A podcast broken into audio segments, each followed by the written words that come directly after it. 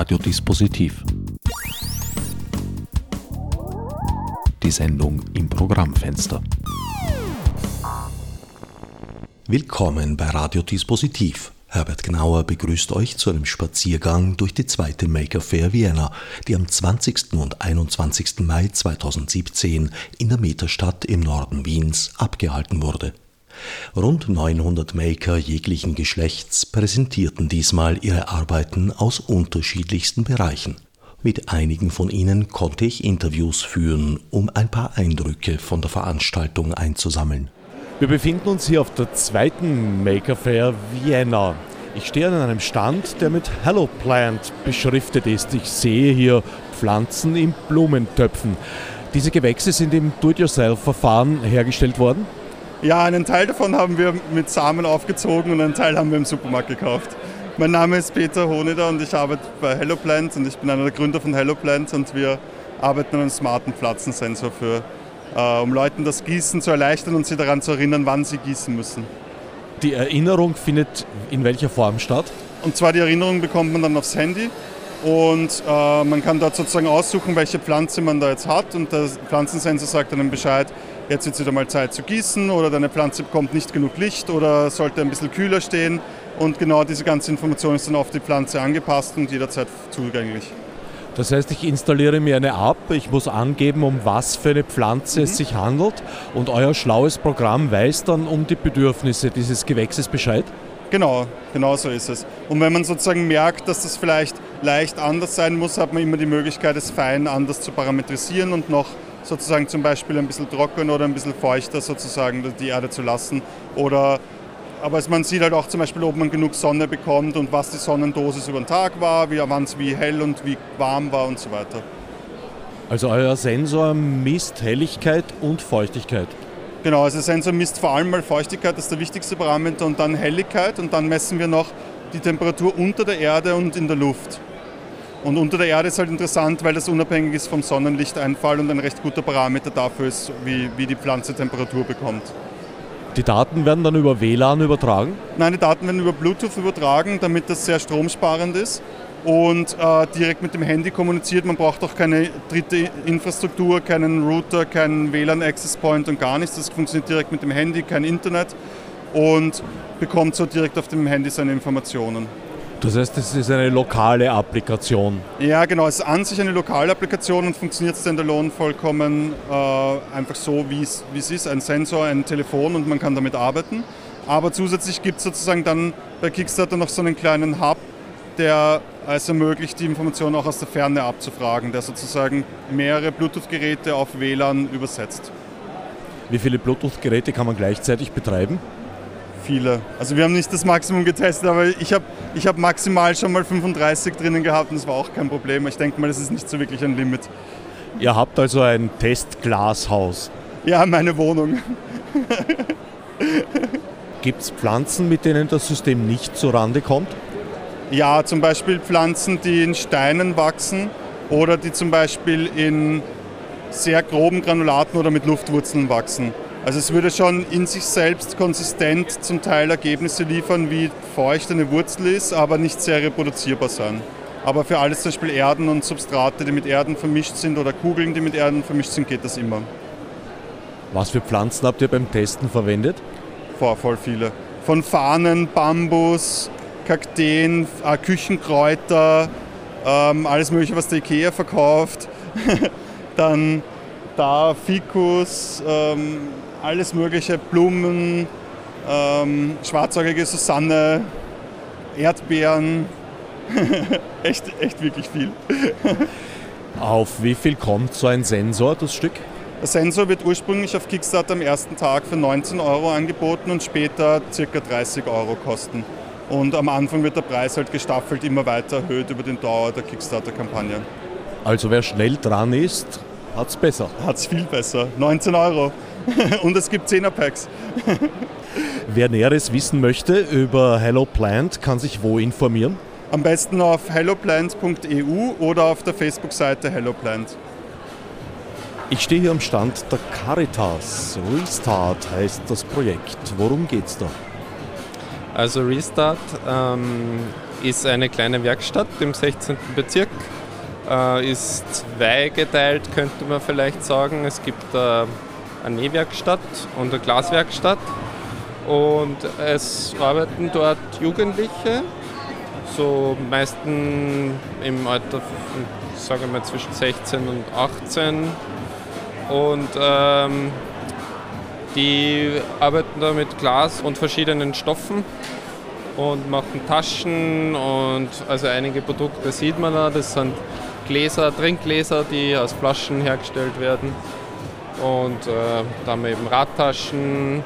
Und das Besondere daran ist, dass halt aus alten Materialien gemacht werden. Also aus alt wird neu. Das ist, glaube ich, ein bisschen so die Idee hinter dem Begriff Restart. So. Also eine zweite Chance für diese Materialien. Und äh, auch für die Kids, glaube ich. Also es ist eine sinnvolle Beschäftigung, die Spaß macht und wo man was lernt dabei. Ich sehe hier neben den erwähnten Taschen und Gläsern auch noch Schmuckstücke aus Fahrradketten, nehme ich mal an. Genau, also es gibt unzählige Produkte. So, es gibt ein paar, die, die haben sich halt bewährt, die, die werden dann viel verkauft dann. Und äh, ja, Radmaterialien sind eigentlich recht beliebt. So, die Schlüsselanhänger, die gehen, die gehen ganz gut. Wie finden die Jugendlichen den Weg zu euch? Gute Frage. Frag mal mal. Wie habt ihr von Restart erfahren? Ich heiße Madi, ich komme aus Afghanistan. Ich bin 17 Jahre alt. Ja, wir machen etwas zum Restart, etwas zum Nähen oder etwas zum, ja, zum Glasflächen oder etwas, ja, Ihr schneidet Flaschen auf und macht daraus Trinkgläser. Ja, wir schleifen auch äh, die Flasche und etwas zum Nähen, wie gleich Rucksacken oder eine kleine Tasche für Fahrrad und das so. Wie bist du zu Restart gekommen? Wie hast du davon erfahren?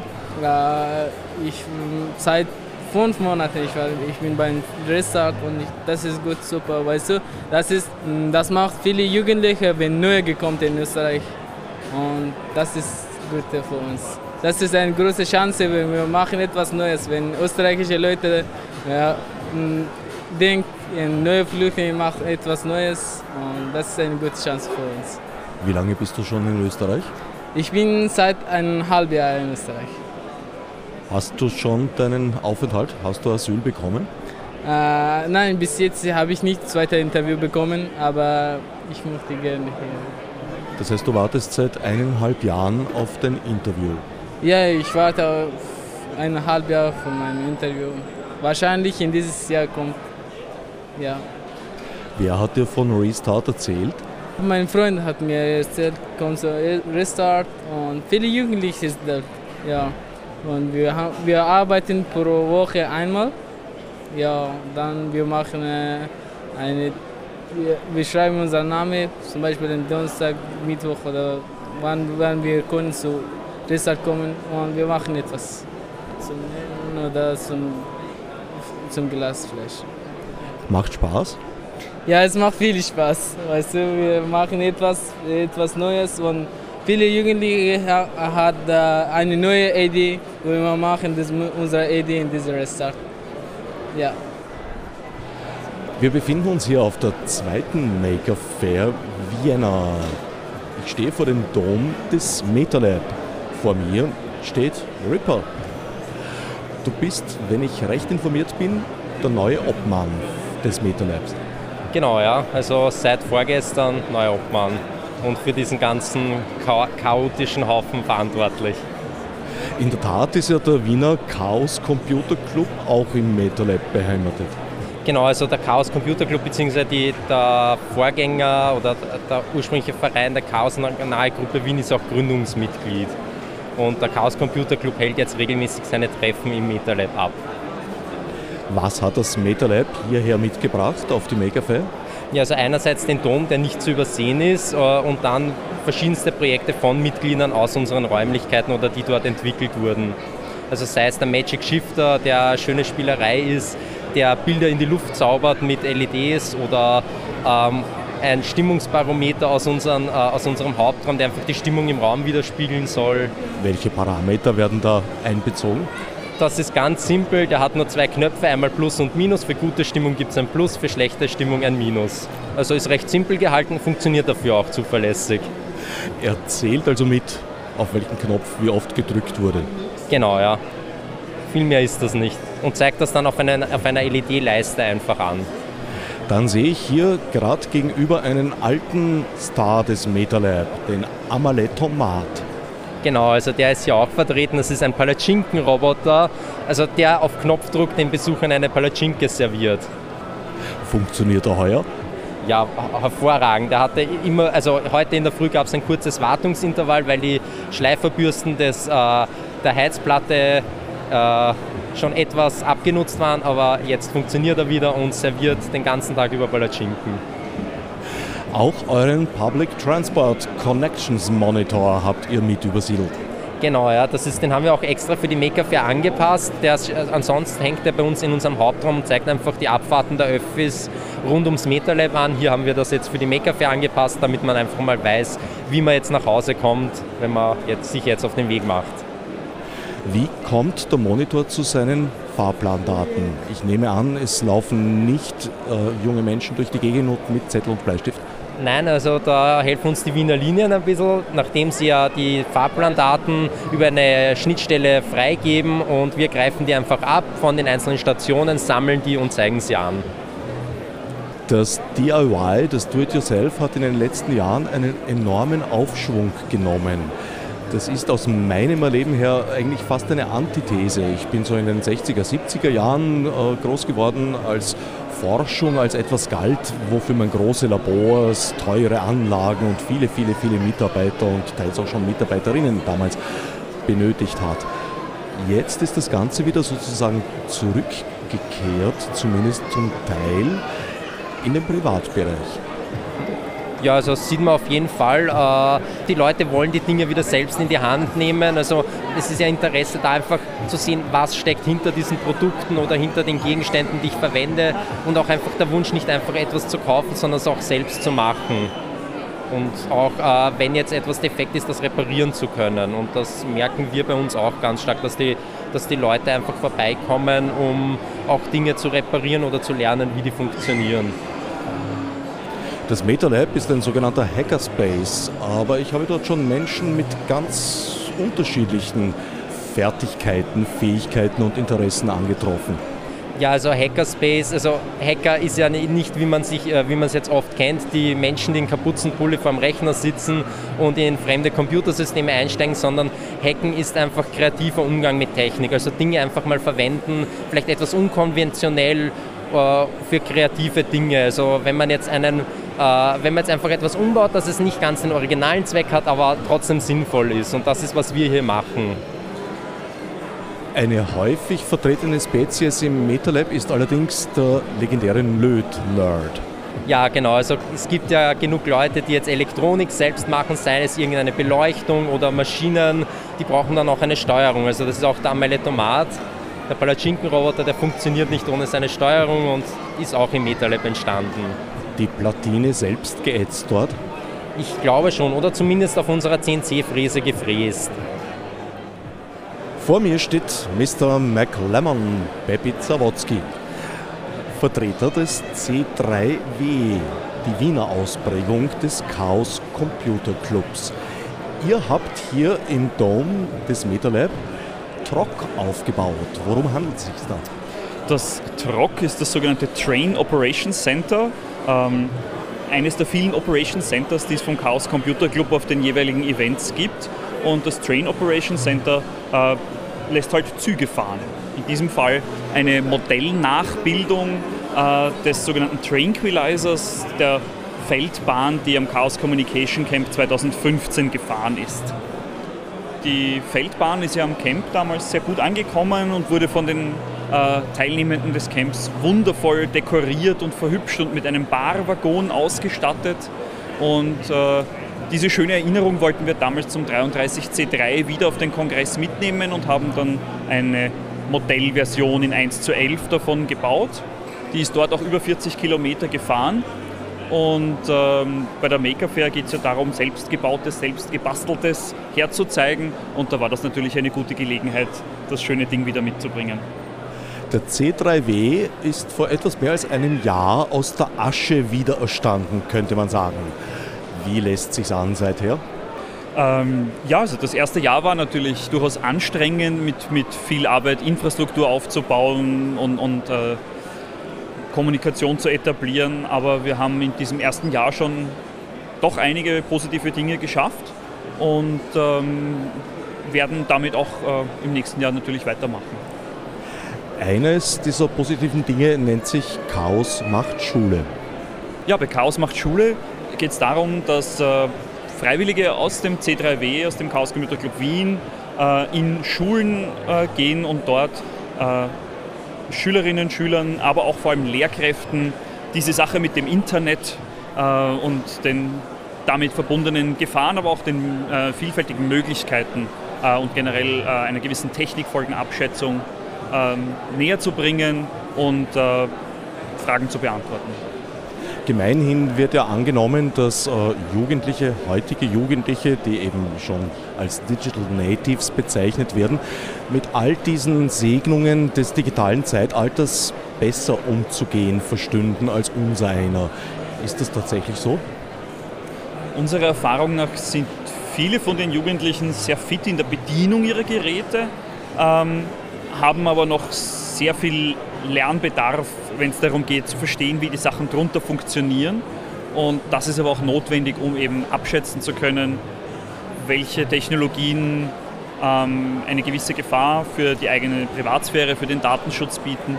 Ähm, und diese Dinge wollen wir vermitteln, damit sich Jugendliche, aber eben auch Lehrkräfte leichter tun, mit der Technologie um, um, umzugehen. Gibt es da ein Bewusstsein? Ich habe öfter mal den Eindruck, dass viele Jugendliche eigentlich überhaupt keine Rücksichten darauf nehmen, dass Daten, die sie von sich selber ins oder über Freunde ins Netz gestellt haben, ja unter Umständen ein paar Jahre später noch ein unangenehmes Nachleben feiern könnten. Äh, Bewusstsein ist da erstaunlich viel da. Also das würden die meisten Leuten den Jugendlichen gar nicht zutrauen. Äh, allerdings auch leider eine gewisse Hilflosigkeit noch, eben weil ein gewisser Grundstock an technischem Verständnis äh, fehlt, der aber leider auch in den meisten Schulen überhaupt nicht vermittelt werden kann und auch nicht vermittelt wird. Und äh, diese Lücke zu füllen ist halt sehr wichtig und das Interesse daran ist ähm, auf jeden Fall extrem groß. Also. Heute ist der zweite Tag der zweiten Maker Fair Vienna. Wie ist dein Eindruck bislang? Äh, es ist unglaublich voll, äh, es sind irrsinnig viele Leute da, es sind äh, viele Bastlerinnen, Bastler da und überall wuseln Kinder rum. Ähm, und äh, es ist sehr schön zu sehen, dass sich so viele Leute für, für Technik, für Basteln, für selber machen äh, und für Verstehen von Dingen interessieren. Gut. Ich stehe hier mit Sebastian Pichelhofer am Stand von Axion, Open Source Cinema Camera. Worum geht's da? Also, Apertus, die Community hat sich zusammengetan um eine quelloffene Filmproduktionskamera für den professionellen Einsatz zu entwickeln. Und das Ergebnis ist die Axiom Beta, so wie wir sie auf unserem Stand ausstellen. Ein modulares Design, wie gesagt, komplett Open Hardware und Open Source. Und was wir hier machen, ist die Kinder animieren mit äh, Objekterkennungsdemos in äh, Live-Bilder mit bunten Handschuhen hineinzuzeichnen und für die Eltern auch sehr interessant. Daneben das Sample-Footage von Filmprojekten, die wir mit der Kamera gedreht haben. Das ist so der Überblick über unseren Stand, visuell beschrieben jetzt. Für eine Filmkamera ein relativ handliches Gerät, was ich da sehe. Äh, die meisten sind tatsächlich überrascht, dass sie einen großen Block erwarten. Aber mittlerweile ist die Technologie eigentlich schon so kompakt geworden und so klein, dass äh, wir jetzt sozusagen klein beginnen und rundherum bauen kann man dann eh immer noch genug an Akkus, an Audioaufzeichnungsgeräten und so weiter. Allerdings hat eure Filmkamera den Film eingespart als doch relativ voluminöses Medium. Ihr speichert auf Chip. Das ist richtig. Wir sehen uns so ein bisschen als die Befreier der Analogfilmbranche äh, von damals, weil kurioserweise waren Kameras vor 30 Jahren, vor 40 Jahren, die jetzt nur mit Film als Analogmedium gedreht haben, einiges zugänglicher und accessible im Sinn von offen, als heute Digitalkameras sind, wo man ja eigentlich in den Produkten, die man kauft, überhaupt nichts mehr verändern, aufmachen oder jetzt lernen kann, was da drinnen passiert. Und insofern sehen wir uns wieder dieser alten Riege verpflichtet, wo der Film physisch in der Kamera manipuliert werden kann, indem wir jetzt den Leuten den Zugang in die Kamera wieder neu eröffnen. Die Barriere damals war eher der Preis. Ich kann mich erinnern, allein das leere Gehäuse einer 16 mm Ariflex war nahezu unfinanzierbar. Eine Filmkamera besteht aus einer Reihe von Bauteilen, die gar nicht so leicht Open Source zu bekommen sind, könnte ich mir vorstellen. Das ist richtig. Also das Herzstück jeder digitalen Kamera ist der Bildsensor, wo die Photonen auftreffen und sozusagen das Digitalbild generieren, was früher auf Filmnegativ eine chemische Reaktion hervorgerufen hat. Und wir haben es uns da insofern nicht besonders leicht gemacht, weil wir halt gesagt haben, wir nehmen nur Bildsensoren, die frei verfügbar sind am Markt und die gesamte Dokumentation, was in technischer Sprache das Datenblatt ist, ohne Restriktionen und ohne NDAs, also Non-Disclosure Agreements, die Geheimhaltungsverträge auf Deutsch, verfügbar sind, weil ich kann keine offene Filmkamera bauen und dann das Herzstück dieser Filmkamera nicht offen dokumentiert den Leuten weitergeben. Und von dieser kleinen Anzahl von Firmen, die überhaupt großformatige Sensoren am freien Markt anbieten, ist wieder nur ein kleinerer Anteil, die diese Dokumentation zur Verfügung stellen. Und von dieser gibt es wieder nur einen kleineren Anteil, die diese Sensoren auch in äh, kleineren Mengen verkaufen, weil natürlich äh, Sony und so weiter, wenn man da nicht ein paar tausend Stück bestellt, dann braucht man dort gar nicht mal überhaupt antanzen und von der Dokumentation gar nicht zu reden. Obwohl auch Sony mittlerweile ein bisschen mehr in Bedrängnis ist und anfängt, Sensoren am freien Markt zu verkaufen. Also auf jeden Fall eine Entwicklung in die richtige Richtung. Möglicherweise bereits eine Wirkung eures Projekts? Ja, so weit würde ich jetzt nicht gehen. Vielleicht hat auch die finanziellen Probleme von Sony ein bisschen nachgeholfen, aber wir haben zumindest als äh, spiritueller und motivierender Vorreiter vielleicht ein bisschen geholfen. Mal schauen, was sich noch ergibt in die Richtung. Wer euch jetzt unterstützen möchte, dabei Sony weitere Marktanteile abzujagen, kann sich wo genauere Informationen holen? Auf unserer Webseite am besten www.apertus.org oder man sucht einfach Axiom Open Source Kamera, Open Source Cinema Camera.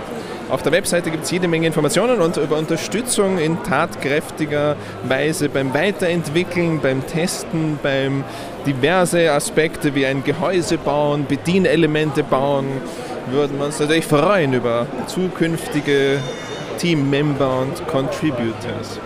Auch mit der Kamera gedrehte Demo-Videos sind dort zu finden? Absolut. Also wir haben jetzt schon ein paar kleine Projekte umgesetzt mit halt logistischerweise einfacher in Wien und Umgebung. Wenn es da Interessenten geben wird, die sich sozusagen nicht davor fürchten, mit einem Kameraprototypen so richtig an die Hardware ranzukommen, dann ist das auch in unserem Sinn und wir unterstützen die natürlich sehr gerne. Also auf, auf. Zur nächsten Maker Fair Vienna würde ich gern den Kinofilm sehen. Sind wir auch sicher wieder dabei, ja. Am Stand von Nomad Crew steht vor mir Patrick Timm. Ihr gehört eher in die analoge Abteilung auf der heurigen Maker Fair. Richtig, keine Chips, keine CNC-Fräsen, alles handgemacht. Diese beiden hier. Handgemacht bedeutet in diesem Fall handgeschnitzt. Nicht zwangsläufig, aber nicht, nicht sozusagen computergeneriert, sondern das heißt auch nicht, nicht nur keine Maschinen, sondern es sind auch schon mal Maschinen im Einsatz, aber halt, die man noch mit den Händen führt. Das heißt handgemacht. Also Schnitzen, so wie ich es gerade sehe bei deiner Kollegin mit dem Taschenfeitel Ja. und mit der Maschine. Drechseln, drehen, schleifen. Ja, gehört alles dazu. Hobeln, Fräsen, Sägen.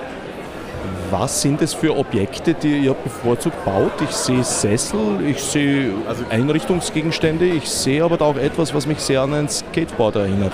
Also grundsätzlich ist es so, ich bin bildender Künstler und ich habe halt einen angewandten Teil. Das ist das, was man hier sieht. Das sind die Möbel, die anderen Dinge und dann bin ich auch äh, freier Künstler. Da gibt es hier hinten zu sehen die Alle Menschen der Welt Zeichnung. Da könnte man den Namen abgeben und ich zeichne den Namen in diese Zeichnung rein. Und die Mission ist, alle Namen aller Menschen zusammenzubringen, dass eine Textur entsteht. Und bei den Möbeln ist es so, dass ähm, alle Möbel baue ich mit einer Edition von maximal 20 Stück. Die werden dann auch nummeriert.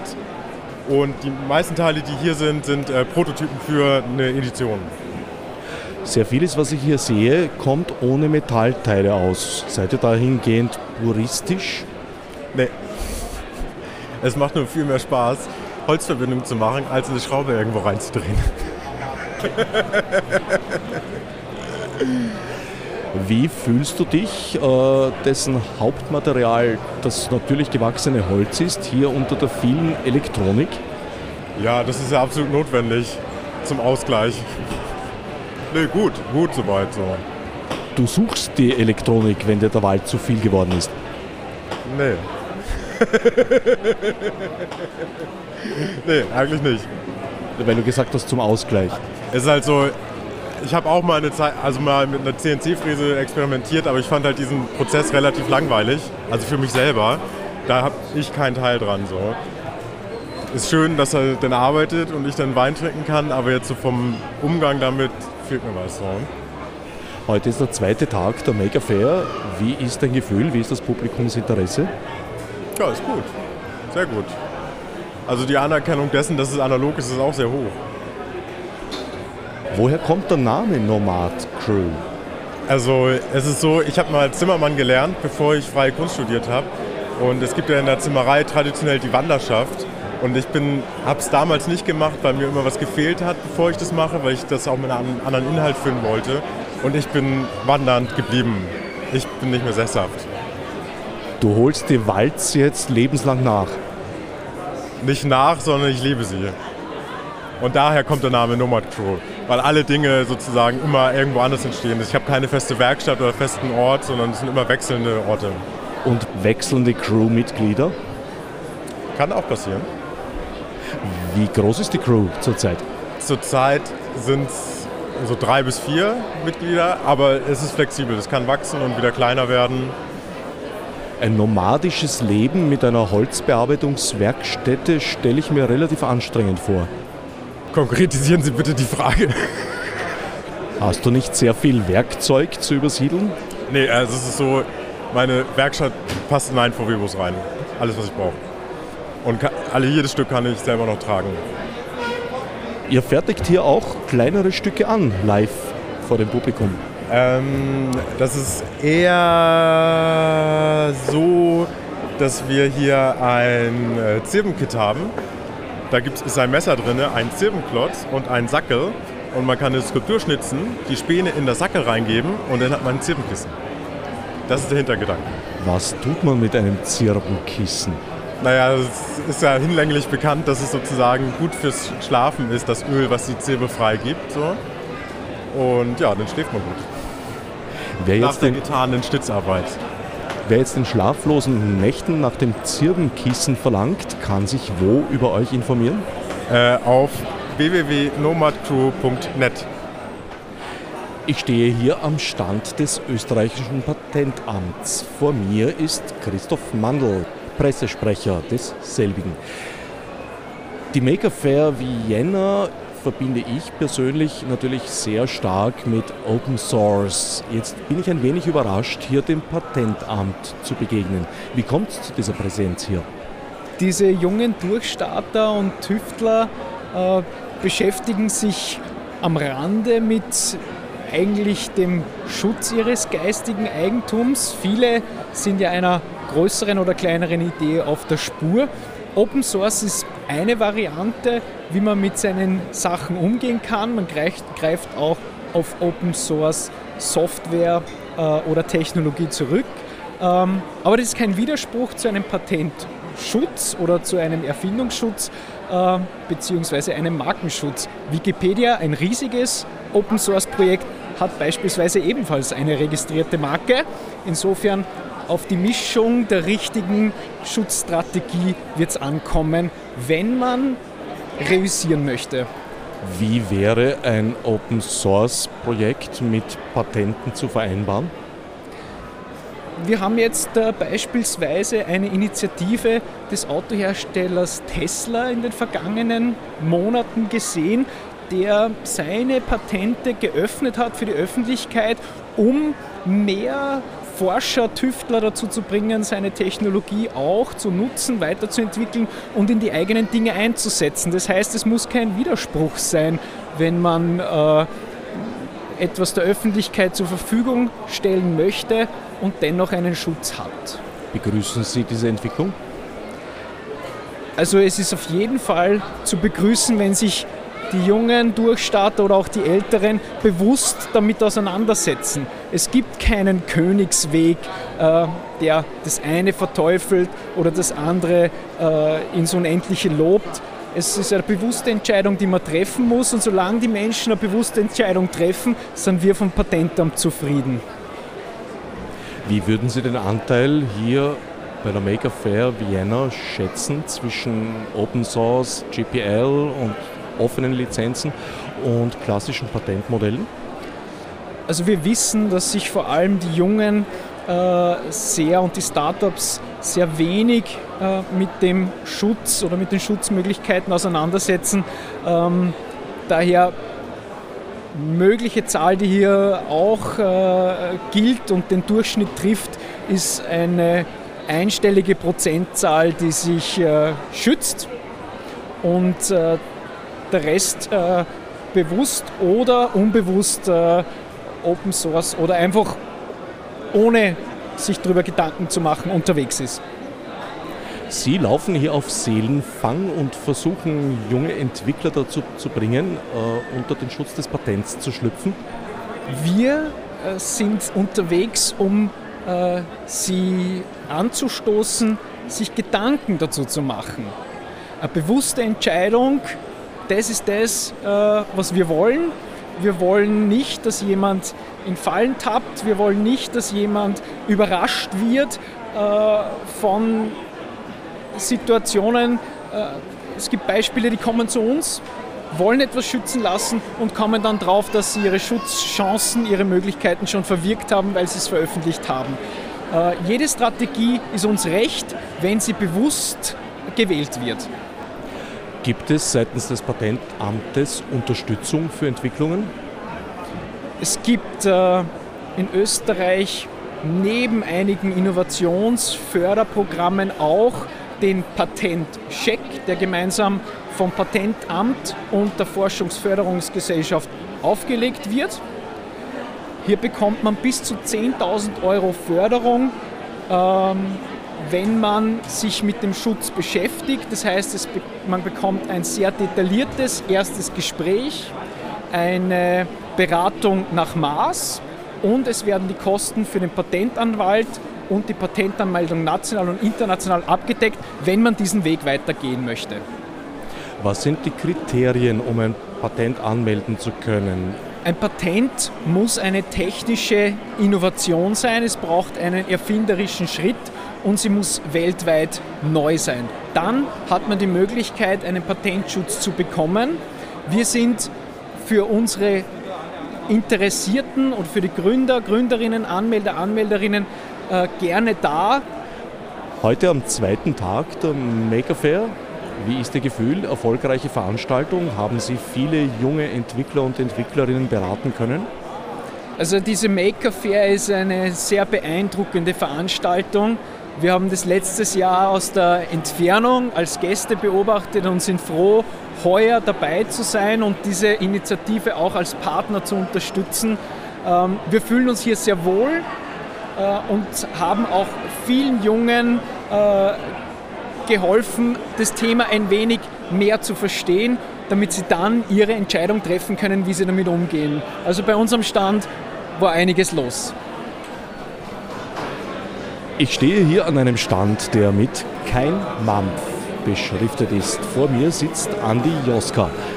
Andi, was hat es auf sich mit Kein Mampf? Ja, es lässt sich recht leicht erklären. Ich äh, zerschneide meinen Kampf in seine einzelnen Buchstaben und mache dann aus diesen Buchstaben wieder Kochrezepte. Also ich pick das dann einfach wieder zusammen. Ich kann es dir jetzt leider am Mikrofon nicht zeigen. Ähm, aber ja, es ist halt ein Projekt, an dem ich jetzt inzwischen schon seit einem Jahr circa arbeite Und ähm, ich gehe davon aus, dass ich noch circa an die 20 Jahre dabei sein werde, weil es halt doch ein ziemlicher Aufwand ist. Also ich habe in diesem Jahr 25 Blätter zerschnitten und 13 Rezepte zusammengeklebt und ja, das Feedback da ist einfach großartig. Insofern muss ich auf jeden Fall weitermachen. Vor allem, wenn man mal angefangen hat, dann hört man eh nicht mehr auf damit. Also es ist halt so wie auf einer Wanderung, wo man sich jetzt mal die Schuhe anzogen hat und losmarschiert ist, jetzt gibt es hier kein, kein Zurück mehr. Die Dekonstruktion eines, äh, wie soll ich sagen, historisch nicht ganz unschuldigen Textes. Richtig, absolut, voll. Es ist auch ähm, ursprünglich, also auf die Idee bin ich, bin ich gekommen, wie vor circa etwas über einem Jahr das Copyright von Mein Kampf ausgelaufen ist. Da war das Ganze medial recht präsent und ähm, habe ich mir überlegt, ja, eigentlich wäre es ganz cool, dieses Buch in seine Einzelteile zu zerschneiden. Da habe ich aber noch nicht gewusst, was ich daraus machen soll.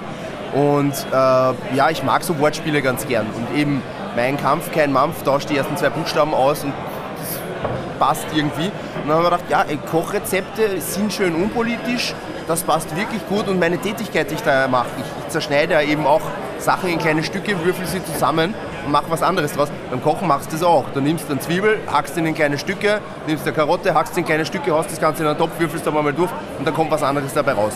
Und das finde ich eigentlich ganz gut. Also die Parallele gefällt mir sehr. Eine konsequente Verharmlosung des Textes im allerbesten Sinn. Hast du bestimmte Kochrezepte zur Auswahl? Ich habe da einige Kochrezepte, äh, also beziehungsweise es war so, ursprünglich habe ich halt meine Freunde versucht zu motivieren, äh, mir Kochrezepte zur Verfügung zu stellen. Und dann ist auch aus dieser Community, haben sich die Leute halt angefangen mit den Großeltern zu unterhalten und äh, sind dann halt mit Kochrezepten gekommen, die auch eine Hintergrundgeschichte haben. Also ich habe zum Beispiel eines für Erdäpfel mit Dillsoße. Ähm, und die Dame, die mir das gegeben hat, die hat das ähm, von ihrer Oma und die hat dann eine Hintergrundgeschichte dazu geliefert, die wir da auch dazu gepickt haben. Also das ist im Endeffekt dann nicht nur das Rezept, sondern auch die Geschichte dazu, wie es ihnen das Haus im Zweiten Weltkrieg zerstört haben und sie haben das Haus mit eigenen Händen eingerissen, um den Opa von der Front zurück zu, zurückholen zu können, der das dann eben wieder beim Wiederaufbau hilft. Und allein diese Geschichte im Hintergrund macht dieses Rezept dann auch um einiges mächtiger. Also ist schon, glaube ich, ein großer Mehrwert diesem Projekt gegenüber. Und das Monat, also wir haben jetzt auch einen Film gedreht drüber, der gerade im Schnitt ist. Das wird ein siebenminütiger Film, den wir dann auf Facebook rausbringen, äh, wo ich das Ganze auch ein bisschen strukturierter und besser erkläre und das Ganze halt auch mit fetten Zeitlupenaufnahmen. Es wird wirklich cool. Also auf den freue ich mich schon sehr, wenn die fertig ist. Sollte die nächsten ein, zwei Wochen fertig werden und dann schieße ich den raus. Also auf das freue ich mich auch schon sehr, wenn die fertig ist. Also auch die Kochrezepte stehen zumindest teilweise in einem historischen Kontext. Zum Teil. Also es ist halt so, dass ich ursprünglich die Rezepte einfach von Freunden wollte, die halt was gegen Nazis haben. Und äh, ist dann halt eben das mit dem historischen Kontext ist jetzt hineingewachsen und das finde ich super. Also das macht das Ganze noch einmal einiges interessanter und wertiger auch. Also ich glaube, das bringt dem Projekt auch sehr viel. Also das freut mich extrem. Und vor allem das Coole ist halt auch, dass das nicht meine Idee war, sondern halt von jemandem gekommen ist, der sich ein bisschen mit dem Projekt beschäftigt hat. Und das taugt mir immens. Also das kann schon ganz viel. Wer bei dieser Transformation von Hitlers Text mithelfen möchte, sich dafür interessiert, findet wo Informationen über euch?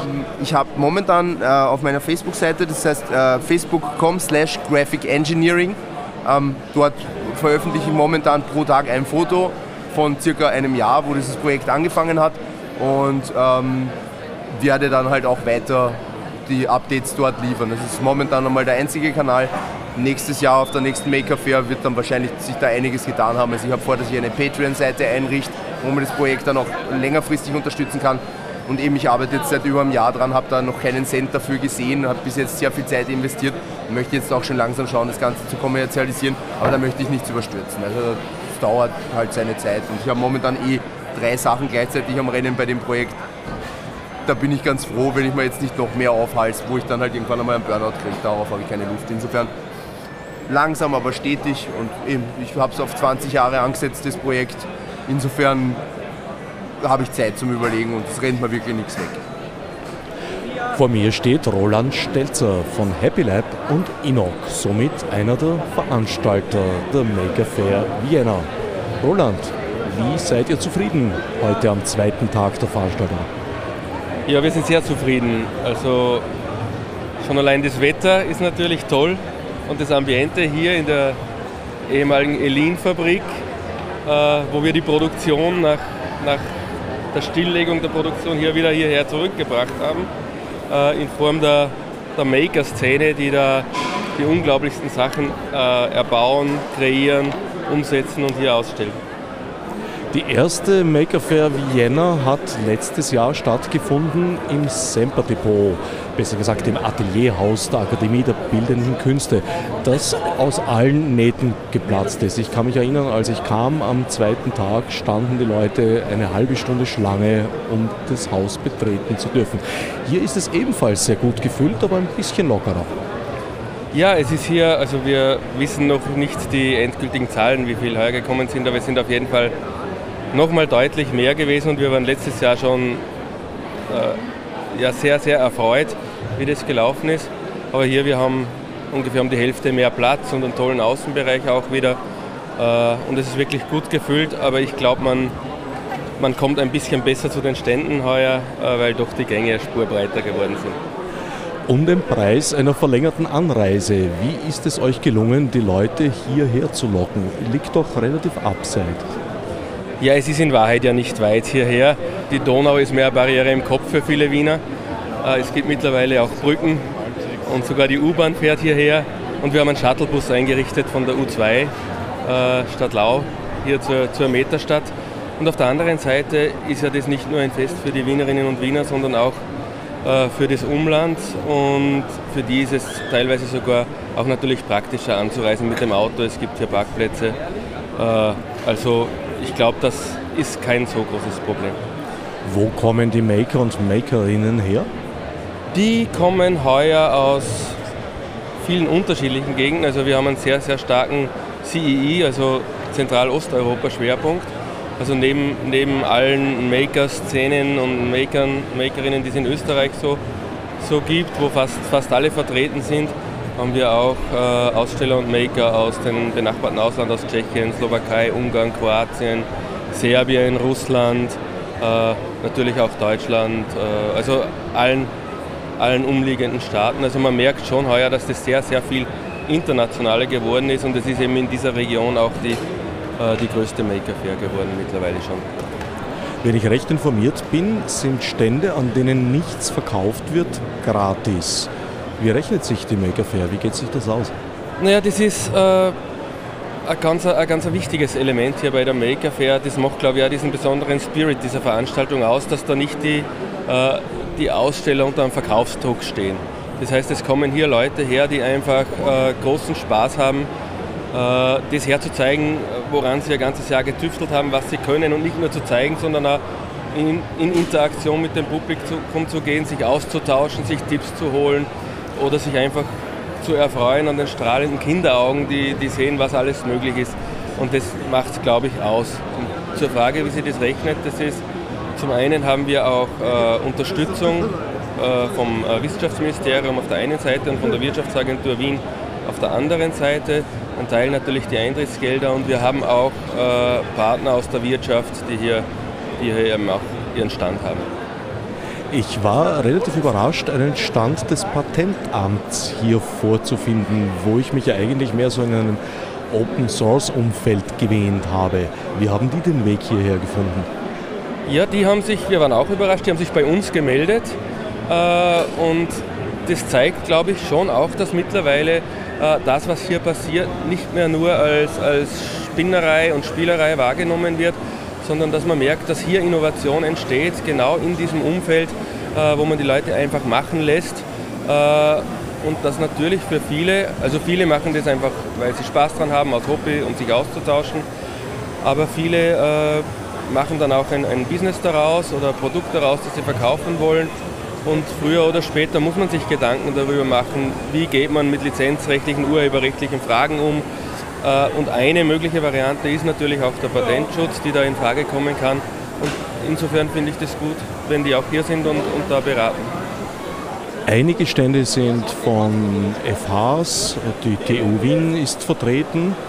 Der Großteil sind allerdings private Projekte, in die doch ziemlich viel Zeit und auch Geld geflossen sein dürfte.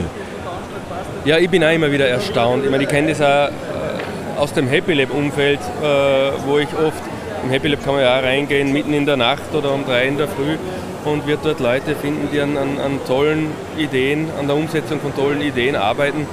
Äh, und genauso ist es hier. Ich glaube, wenn man das macht, was einem Spaß macht, dann macht man es gerne und dann fließt einfach viel Zeit rein, dann will man es einfach immer noch besser machen. Das ist, glaube ich, in, in der Natur des Menschen, weiß ich nicht, aber zumindest des Makers.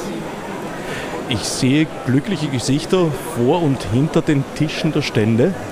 Ich sehe viele Menschen hier. Das Interesse ist enorm groß. Wie stehen die Chancen für eine Wiederholung der Maker Fair im nächsten Jahr? Also ich gehe fix davon aus, dass es, dass es weitergeht, dass wir es wieder machen können. Wir hoffen, dass wir wieder eben die Unterstützung haben, dass wir es auch finanzieren können. Es soll ja ein, ein, ein Fest auf der einen Seite für die Maker sein, die das weiterhin gratis äh, machen können sollen, die ja auch zum Programm, äh, das Programm im Prinzip machen. Äh, und auf der anderen Seite soll es auch für, die, für ein Familienfest sein und für jeden leistbar sein, auch hierher zu kommen und sich das anzuschauen. Aber wenn es nach mir geht, auf jeden Fall. Und was auch ganz wichtig ist, wir haben, glaube ich, 65 oder über 65 Volunteers, die hier an drei Tagen äh, Aufbau und den zwei Veranstaltungstagen fast rund um die Uhr hier Unglaubliches geleistet haben und mitgearbeitet haben. Äh, und ohne die wäre natürlich sowas auch äh, unmöglich, das zu veranstalten. Familie herzulocken scheint mir sehr gelungen. Eigentlich sehe ich überhaupt keine Erwachsenen, sondern nur Kinder aller Altersstufen. Naja, äh, da musst du, glaube ich, ein bisschen genauer schauen. Äh, nein, es, sind, es, ist, es ist, glaube ich, wirklich ein, ein, ganz breiter Querschnitt der Bevölkerung, der hierher kommt. Äh, das Spannende ist einfach, es, es, es spannt einen weiten Bogen von äh, technischen Themen über künstlerische, kreative Themen, auch Themen wie, wie Nachhaltigkeit spielen eine große Rolle. Äh, und das Besondere ist, ich meine, ich habe selbst eine Familie und es ist eines, glaube ich, der wenigen äh, Events, wo, wo wirklich alle Familienmitglieder gemeinsam hingehen können und jeder wirklich begeistert ist und, eine Freude hat und es von jedem die Interessen trifft, auch wenn die Interessen teilweise sehr verschieden sind, ist für jeden was dabei. Kinder erleben Technik. KET. Vor mir steht Hannelore Hollinetz. Worum geht es bei Kinder erleben Technik? Also es geht darum, ähm, dass vor allem sehr junge Kinder oft unterschätzt werden in ihrem Interesse an Technik und Naturwissenschaft. Und Kinderleben Technik gibt es jetzt seit, auf Tournee seit 2009, die Entwicklung begonnen wurde 2007. Und wir ermöglichen halt ein Angebot immer diverser und immer komplexer, ab vier Jahre bis mittlerweile 15 Jahre, um eben Technik kindgerecht erlebbar zu machen. Gendersensibel, altersgerecht, mit viel Selbstbestimmtheit, äh, wenig, wenig, Vorgaben, was halt aus, ausgenommen von Sicherheitsrichtlinien ist eh klar. Und das möglichst in einer Atmosphäre, wo sich die Kinder wohlfühlen. Was steht den Kindern hier zur Verfügung? Also für die jüngeren Kinder ähm, steht zur Verfügung zum Beispiel ganz beliebt äh, Kerzendrechseln. Sie sehen meine Blasen an den Fingern. ähm, was haben wir noch? Wir haben eine Wasserkraftstation, wo man ähm, über ein, über ein Wasserrad, das dann bespielt wird, auch eine Maschine dran bauen kann mit Lego. Wir haben für noch jüngere Riesen-Lego, Riesensteckblumen aus Karton, kennt jeder von früher, die kleinen, aber in riesig. Was haben wir noch? Ich muss mich umschauen. Ähm, ein Knetmasse 3D-Drucker, um da auch die Brücke zu schlagen zur neuen 3D-Technologie. Eine Mediathek zum Chillen und einmal runterkommen mit Hörgeschichten und Büchern. Für Ältere haben wir 3D-Druckangebote, ähm, auch Robotik, äh, so Richtung Programmieren auch und Roboter programmieren, künstliche Intelligenz verknüpfen, was bedeutet das heute und Virtual Reality Angebote natürlich auch. Ähm, und unser Anliegen ist da vor allem auch zu sensibilisieren und ähm, Reflexion zu ermöglichen. Also, dass es nicht nur darum geht, wow, cool, neue, geile Technik und ich konsumiere das und ich kaufe das, sondern was ist das, was macht das mit mir, wo ist es sinnvoll einsetzbar, wo ist es auch gut, wenn mir klar ist, äh, wo Grenzen sind, wo es für mich nicht mehr gut ist, wo ich Lizenzen unterschreibe, wo ich später eigentlich nie unterschreiben hätte wollen und solche Sachen. Wenn ich recht verstanden habe, geht es auch weniger darum, dass Kinder hier unter Anleitung etwas Bestimmtes tun, sondern es geht mehr darum, die Eigenkreativität zu fördern. Also wir ermöglichen, wo es geht, Settings, äh, wo das möglich ist, diese Eigenkreativität. Aber natürlich, wenn ich Kerzen drechsle, dann kann ich den Spielraum lassen. Nehmen Sie ein breites Messer, ein schmales Messer, machen Sie tiefe Rillen oder, oder nur flache. Aber es gibt ganz klare Vorgaben, wo es die Sicherheit äh, benötigt. Das gleiche wird beim Lötkolben sein. Also wir haben auch gelötet Äh, ich werde keinem Kind erlauben, hinzugreifen auf den Lötkurbel oder den Lötzinn. Aber ob das Kind dann das so oder so lötet, ähm, wenn es jetzt eine eher kreative Aktivität ist und keine funktionale, das lassen wir auf jeden Fall frei. Und vor allem unser, wir haben gern Bereiche, die abgeschlossen sind, dass sich die Kinder frei bewegen können. Ähm, wird hier jetzt schon abgebaut auf der Mecca Fair, aber wir hatten zu. Ja, und das heißt, die müssen nicht alles machen, die können wählen, was sie machen. Und wird von den Kindern gut angenommen? Ja, immer überall gerne mehr, länger. Und die Wartelisten, zum Beispiel Kerzendrechseln, habe ich heute wieder gedacht, ich bräuchte mal drei, ja, damit das flotter geht und länger geht. Werden wir uns überlegen, ob das möglich ist.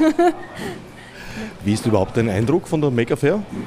Also ich habe total viele Leute gesehen, wir hatten total viele Kinder. Ich habe von der restlichen Mega Fair nichts gesehen, weil ich einfach hier gearbeitet habe ähm, und auch wenig Pausen waren. Äh, aber was ich so von den Besuchern mitbekommen habe, war, war das Angebot, glaube ich, sehr groß und heuer auch für Kinder das Angebot sehr groß, was letztes Jahr eine Verbesserung ist zum letzten Jahr, auch von dem, wie, das, wie die Rahmenbedingungen waren dafür. Genau, aber mehr kann ich ehrlicherweise nicht sagen, weil ich echt nichts mitgekriegt habe. genau. Okay. Am Stand Fluid Control treffe ich Renate Pitrov. Renate, sehr freudig überrascht, dich hier zu treffen. Ich freue mich auch, dich zu sehen.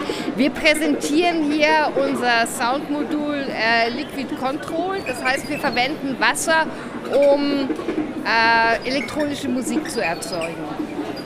Wie funktioniert das Prinzip? Äh, das Prinzip ist so, wir leiten Steuerströme, also einfach Strom durch Wasser und je nachdem, wie sich die Kontakte schließen, denn Wasser hat ja einen gewissen Widerstand, je nachdem entstehen verschiedene Töne. Wasser leitet ja. Genau. Es darf kein Salzwasser sein, das leitet komplett, da gibt es keinen Widerstand mehr und es darf auch kein destilliertes Wasser sein, weil da geht gar kein Strom durch. Wie passiert die Veränderung der Töne, dass es nicht einen gleichförmigen Ton gibt? Äh, die Veränderung passiert dadurch, dass man verschiedene Kontakte eigentlich durch das leitfähige Wasser schließt. Also je nachdem, welche Kontakte angefahren werden, je nachdem verändert sich der Sound. Also die Kontakte befinden sich in einem Wasserbehälter in unterschiedlicher Höhe an verschiedenen Stellen. Und je nachdem, wie der Behälter bewegt wird, befindet sich das Wasser auch an unterschiedlichen Stellen und schließt verschiedene Kreise. Genau so ist es. Das beschreibst du absolut perfekt. Und das Schöne daran ist, dass man durch die Wasserbewegung eine gewisse Trägheit hat, die man natürlich nicht hat, wenn man einen Regler dreht. Am Regler dreht man einfach hin und her und so schwappt es ein bisschen und wir hoffen halt, dass dadurch der Sound ein bisschen lebendiger wird. Das habt ihr selbst entwickelt? Das haben wir selber entwickelt, genau. Also das ist, die Idee ist einfach entstanden, dass man sagt, man möchte ein Musikinstrument ein bisschen in der Hand haben, auch in der Elektronik. Es ging also ums schwappende Element? Genau, es hat, es hat mit, der, mit der Bewegung einer Flüssigkeit zu tun, die sich ein bisschen dann im Sound auch widerspiegelt. Vor mir steht nun Christoph Theiler, der Musiker der Fluid Control Familie. Hallo, Servus. Renate hat uns vorher schon erklärt, wie Stromkreise geschlossen werden, wie verschiedene Schaltungen durch das Wasser zustande kommen. Was sind nun die Parameter, die weitergegeben werden und in welcher Form, wodurch entsteht der Klang? Also der Klang entsteht einmal in den Synthesizern selbst. Also wir haben Hardware-Synthesizer, wir haben Software-Synthesizer. Dort entsteht der Klang und jetzt geht es darum, natürlich diesen Klang möglichst lebendig zu verändern, zu modulieren, umzugestalten. Das macht man klassischerweise mit irgendwelchen Drehreglern äh, oder Maustasten so, oder auch anderen Interfaces, Drucktaster oder sowas. Und wir haben uns überlegt, man sollte es auch äh, mit einem äh, eher haptischen ähm, Tool machen und sind dann auf Wasser gestoßen. Wasser hat ja auch einen gewissen Leitwert, einen gewissen Widerstand. Man kann also Wasser benutzen wie jedes elektronische Bauteil, wie Transistoren, Kondensatoren und so weiter. Ne? Hineingespeist in das, in das äh, Wasserbecken sozusagen wird zunächst eine Grundspannung und es hängen dann in Wasser verschieden, in verschiedenen Abständen verschieden lange Drähte, die greifen wieder eine Spannung ab, die ist dann je nach Wasserbewegung unterschiedlich und mit dieser abgegriffenen Spannung können wir dann wieder zurück in den Synthesizer gehen. In den Hardware-Synthesizer geht es direkt und im Software-Synthesizer muss man das noch quasi umlenken bzw. umrechnen lassen in ein entsprechendes MIDI-Datenformat. Was wir da jetzt hören, ist das Ende der heurigen Maker Fair. Das ist das Ende, ja. Wie man hört, hat es den Leuten gefallen. Wie war das aus eurem Erleben? Also es war überraschend sehr, sehr gut besucht. Also wir waren selbst, also äh, es ist ja jetzt nicht so quasi mitten in der Stadt, sondern ein bisschen randständig, dass hier so viele Leute und so viele Interessierte, also von, ich sag jetzt mal von vier bis, bis 80, also äh, auch also jetzt von der, von der Bandbreite der, der Altersgruppen und so weiter ähm, hier auch, äh, hierher gekommen sind und das auch genossen haben, denke ich. Äh, wir haben viele positive Rückmeldungen bekommen, auch von den Kollegen, die hier ausstellen. Äh, die äh, sind alle sehr von der Sache angetan und sehr zufrieden mit der ganzen Veranstaltung. Zurück nochmal kurz zu Fluid Control. In den Hardware-Synthesizer gebt ihr Ströme zurück und abgelesen wird Spannungsdifferenz und ähnliches? Also Hardware-Synthesizer werden ja in der Regel mit Spannungen betrieben, mit Spannungsdifferenzen. Da gibt es so ein äh, allgemeines Maß, das heißt 5 äh, Volt werden quasi benötigt. Und diese Spannung kann man dann natürlich unterteilen in ganz feine Einheiten. Normalerweise unterteilt man sie durch einen Potentiometer oder durch zwei Widerstände oder ähnliche Bauteile. Und man kann sie aber auch mit jedem widerstandshältigen Bauteil äh, unterteilen. Wir machen es jetzt mit Wasser. Es hat einen schönen Klang, es wird dadurch lebendig.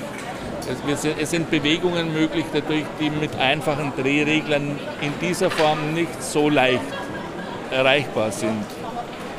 Auch die erste CD habt ihr bereits eingespielt mit Fluid Control. Richtig, das ist eine CD, die quasi dadurch entstanden ist, dass wir unsere Performances immer mitschneiden und ähm, wir haben dann quasi die letzten 20 Performances mal durchgehört und The Best of, was uns am besten gelungen ist, äh, dann mal auf eine CD drauf äh, gepresst. Und ja, die gibt es jetzt quasi zum Erwerb über www wechsel-strom.net. Damit sind wir am Ende unseres kleinen Rundgangs durch die zweite Mega Fair Vienna angelangt. Fürs Zuhören dankt Herbert Gnauer.